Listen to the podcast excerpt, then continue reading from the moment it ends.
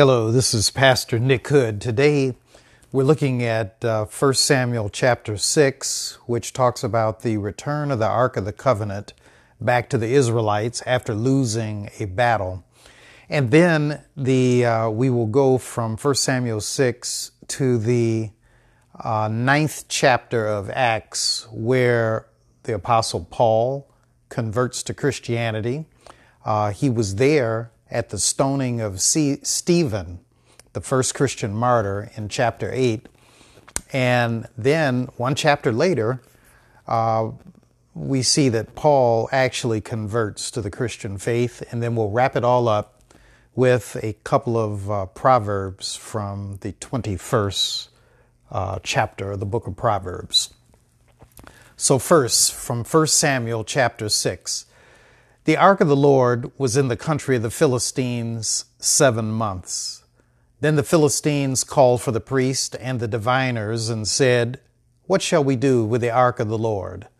Tell us what we shall send with it to its place. They said, If you send away the ark of the God of Israel, do not send it empty, but by all means return him a guilt offering. Then you will be healed and will be ransomed. Will not his hand then turn from you? And they said, What is the guilt offering that we shall return to him?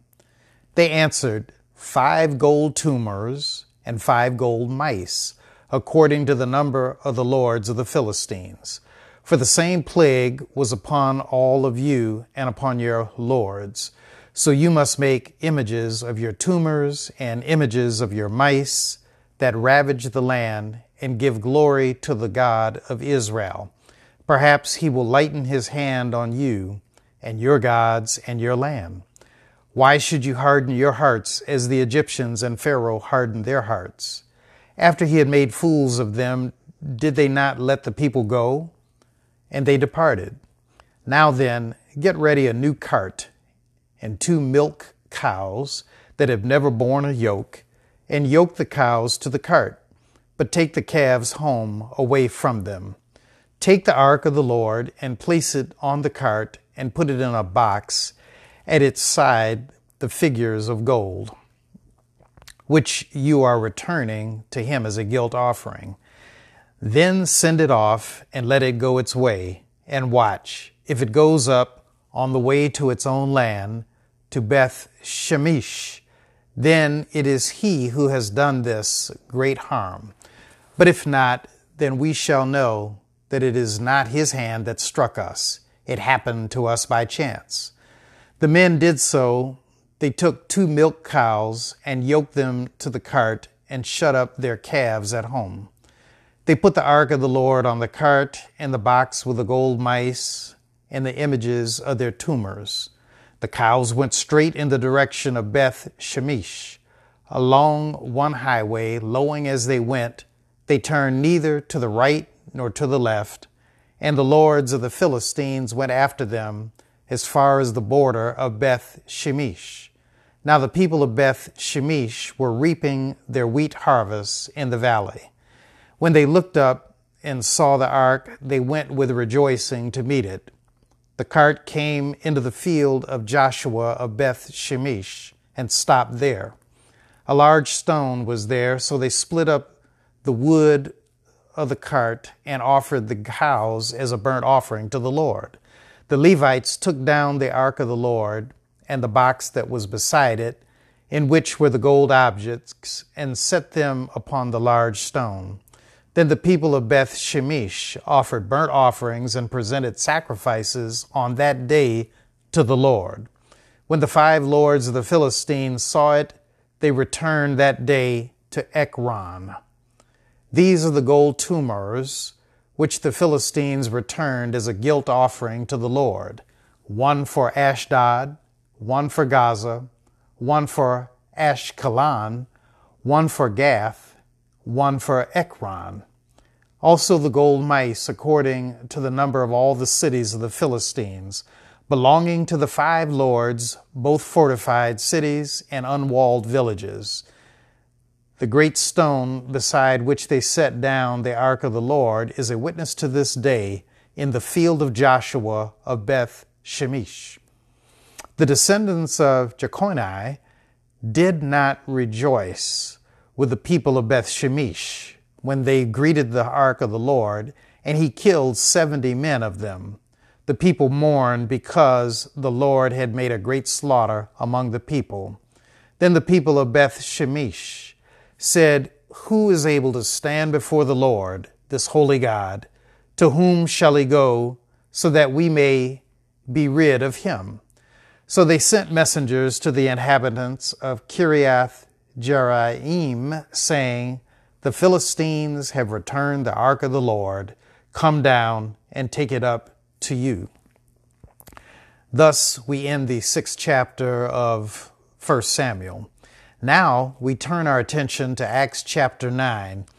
Uh, and this is where the Apostle Paul converts uh, to Christianity. He goes from being a persecutor of the faith to a promoter of the faith.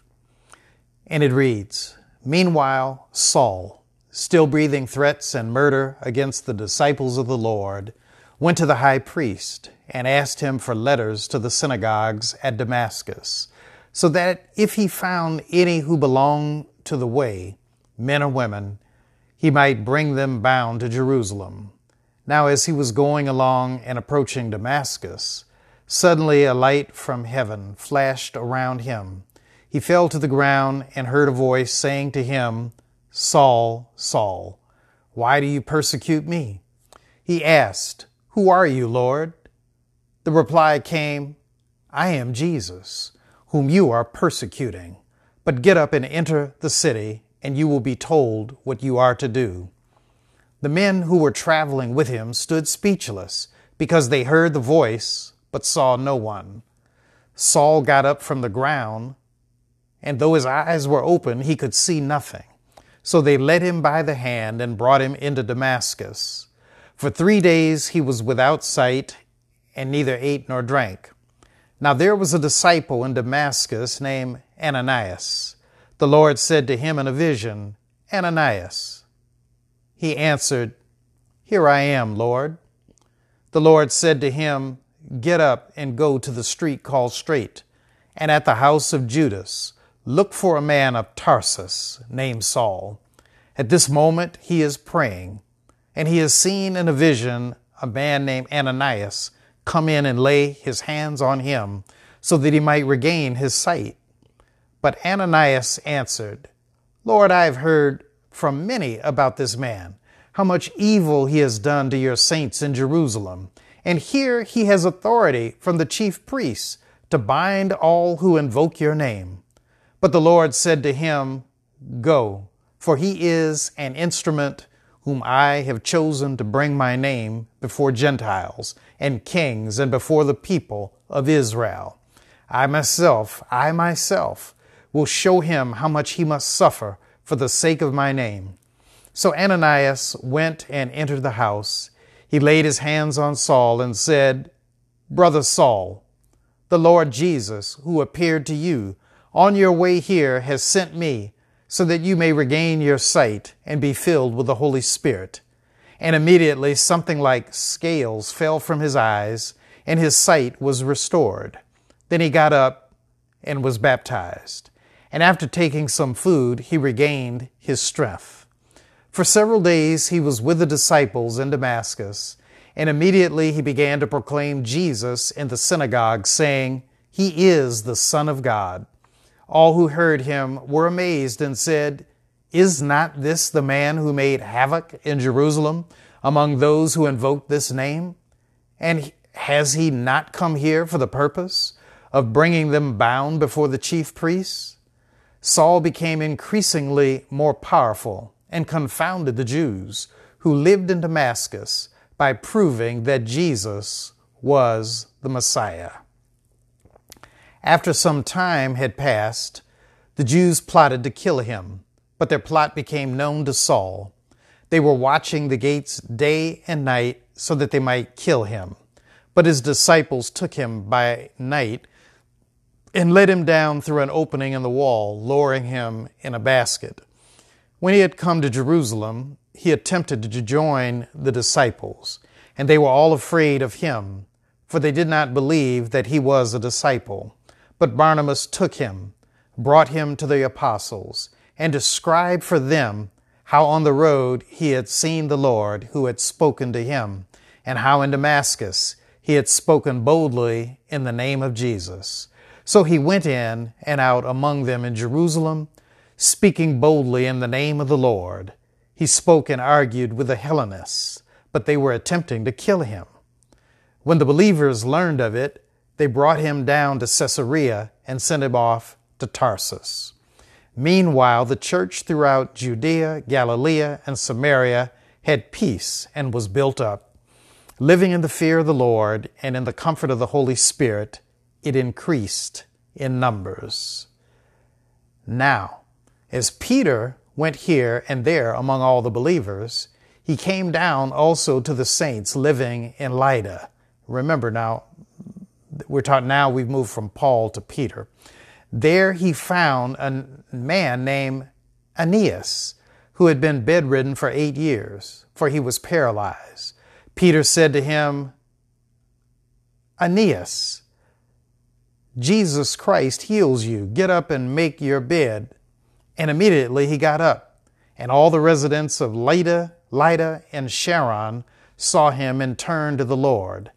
Now in Joppa there was a disciple whose name was Tabitha, which in Greek is Dorcas.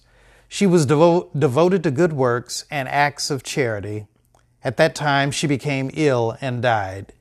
When they had washed her, they laid her in a room upstairs. Since Lydda was near Joppa, the disciples who heard that Peter was there sent two men to him with a request Please come to us without delay. So Peter got up and went with them, and when he arrived, they took him to the room upstairs. All the widows stood beside him, weeping and showing tunics and other clothing that Dorcas had made while she was with them. Peter put all of them outside, and he knelt down and prayed. Then he turned to the body and said, Tabitha, get up. Then she opened her eyes, and seeing Peter, she sat up. He gave her his hand, and he helped her up. Then, calling the saints and the widows, he showed her to be alive. This became known throughout Joppa, and many believed in the Lord. Meanwhile, he stayed in Joppa for some time with a certain Simon, a tanner. I'd like to uh, wind up this reading with a couple of verses from the book of Proverbs, chapter 21, beginning at verse 6. The treasures, the getting of treasures by a lying tongue is a fleeting vapor and a snare of death.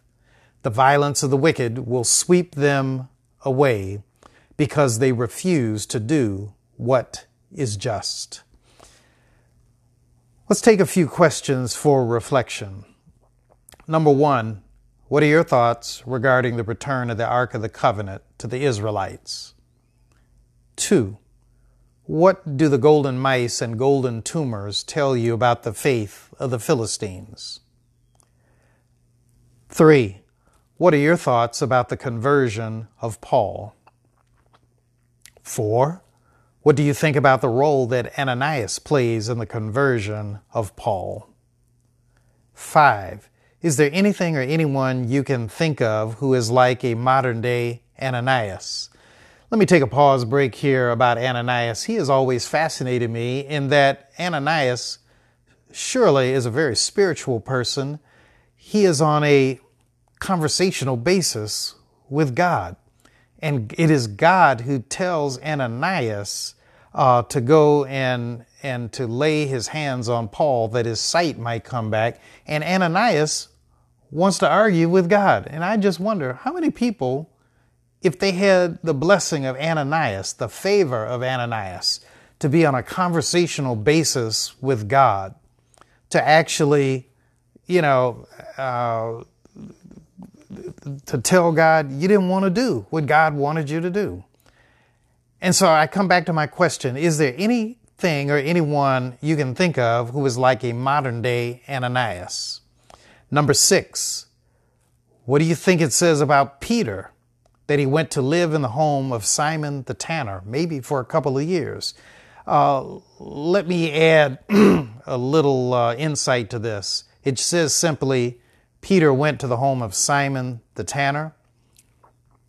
But the tanners, my friends, were people who, you know, they skinned the animals uh, and and uh, prepared the animals, uh, dead animals. And so, a good, upstanding Jew would not want to be near a tanner because there would be blood uh, from the you know the deceased animals uh, and handling the skins. But Peter goes to live with Simon the tanner, and uh, I want you to think about that. Uh, number seven, what do you think about Peter healing Dorcas, really bringing her back to life? And number eight, what do you think the healing of Dorcas did for the first century church? So there's a whole lot in uh, these two chapters from 1 Samuel chapter 6 and from chapter 9 of the book of Acts. I hope it's been a blessing to you. I'd like to lead us now in a word of prayer based on what we have just read. Lord, open my eyes that I might see you. Open my ears that I might hear you. Open my heart that I might feel you. Bless me today in your name. In Jesus' name I pray. Amen. This is Pastor Nick Hood, pastor and senior minister of the Plymouth United Church of Christ, which is located in the heart of Detroit and at the tip top of the medical center area in Detroit. Our street address is 600 East Warren Avenue, and I'd love to see you. We worship on Sundays at 8:30 and 11 in the morning. We also worship on Wednesdays at noon. Until tomorrow or the next time, God bless.